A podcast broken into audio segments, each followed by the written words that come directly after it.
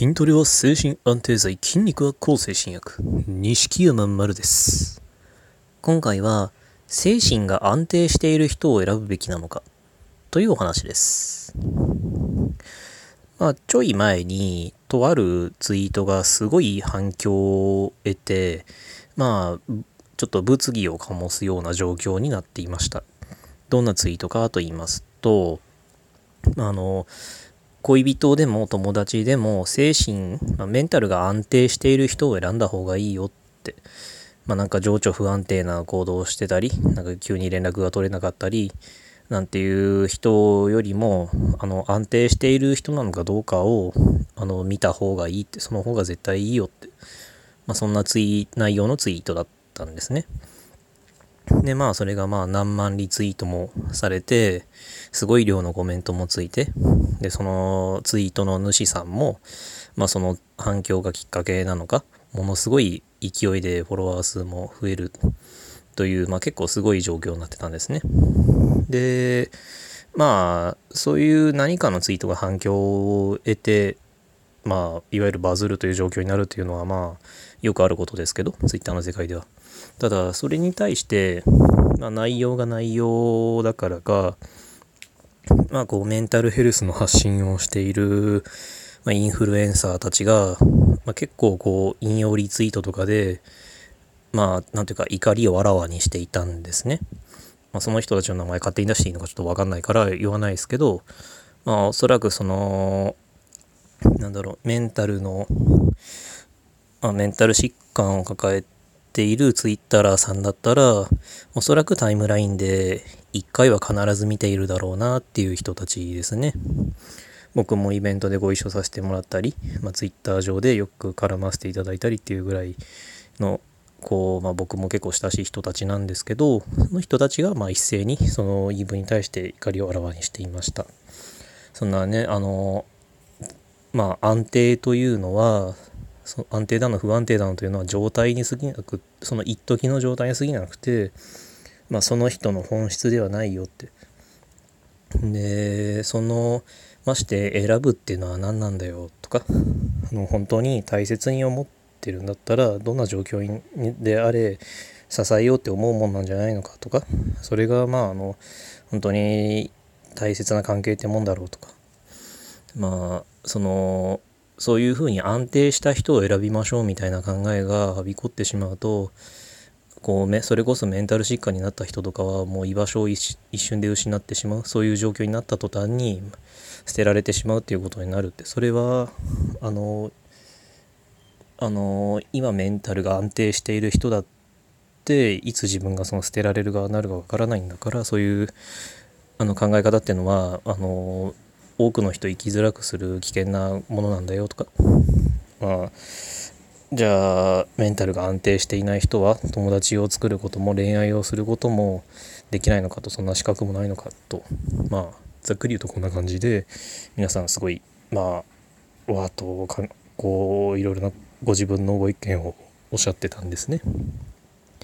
もちろん僕はその意見が間違ってるだなんていうふうには全く思いません。ただ僕はちょっと申し訳ないけど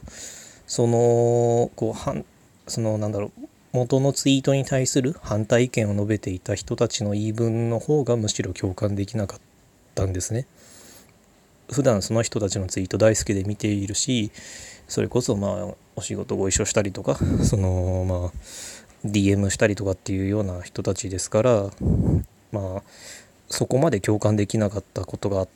初めてだったのでびっくりしたんですけど僕はその安定している人を選ぼうってその情緒不安定じゃないかっていうところをそういうのを見た方がいいってそういうとこを見てその恋愛とかそのお友達とかっていう関係を作った方がいいみたいなその元のツイートの言い分がちょっと間違ってるとは思えないんですよね。そのまあツイートの主が個人的に結構なんかうさんくさい感じがしたからその言ってるやつ自体は僕正直好きでもなんでもないんですけどそのメンタルの安定しているかどうかっていうのは見た方がいいそのメンタル安定してる人を、まあ、恋愛とかするんだったらそこが安定してるかどうかっていうのをちゃんと見た方がいいそれで選んだ方がいいっていうその言い分が僕はちょっと間違ってるとは思えないんですよね。まあ反感そういうと反感を買うかもしれないですけどもちろんそのメンタルが不安定な人よりもメンタル安定してる人を選びましょうっていうその考え方があの絶対正しいとかそれがイコールなんだろう善悪で言ったら善みたいなそういうふうには思わないんですよ。どっちかっていうと僕は善悪で言ったら悪寄りだと思います。でまあ白黒で言ったら黒寄りのグレーだと僕思います。けどじゃあねあの実際僕はその重度のうつ病でそれこそそのメンタルが不安定そのツイートの主からしたら僕はその選ばない方がいい部類の人間っていうことになるんですけどでもでも僕はあのまあ、今の嫁に一生懸命支えてもらってなんとか完全寛解を迎えたわけなんですけどけどとはいえ支える方が正しいのかっていうふうには思えないし見捨てるっていうことが悪いこととも思えないしその自分が深い付き合いをする人間がメンタルが不安定な人と安定してるように見える人とどっちがいいか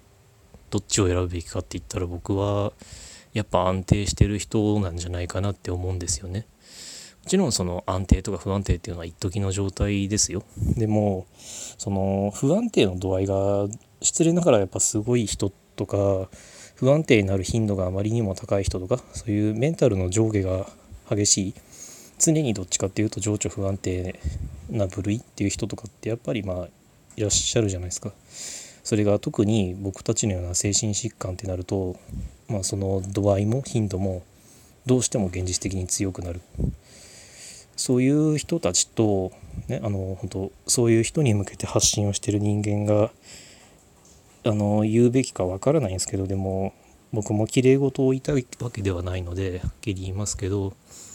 そういう人と一緒にいることで周りが消耗することっていうのは絶対にあるじゃないですか。残念だけど。僕の嫁だって僕を支えてはくれたけど正直その嫁が僕のためにボロボロになっていく姿っていうのを僕もずっと結婚前から一緒に暮らしてたからそのボロボロになっていく様子をずっと僕だって見ていましたし何度だってもう解放したくなってもうあの見捨てて出てってくれても僕はもうダメだって何度も言ったこともあるし正直嫁も本当にもういっぱいいっぱいになってごめん見捨てるねってってもう出てくねって言ったこともあったんですよだからそういうのを見た上でそれでもじゃあ支えるべきだとかあのなんか不安なんかその本当に大切なら支えたいって思うはずだみたいな言い分が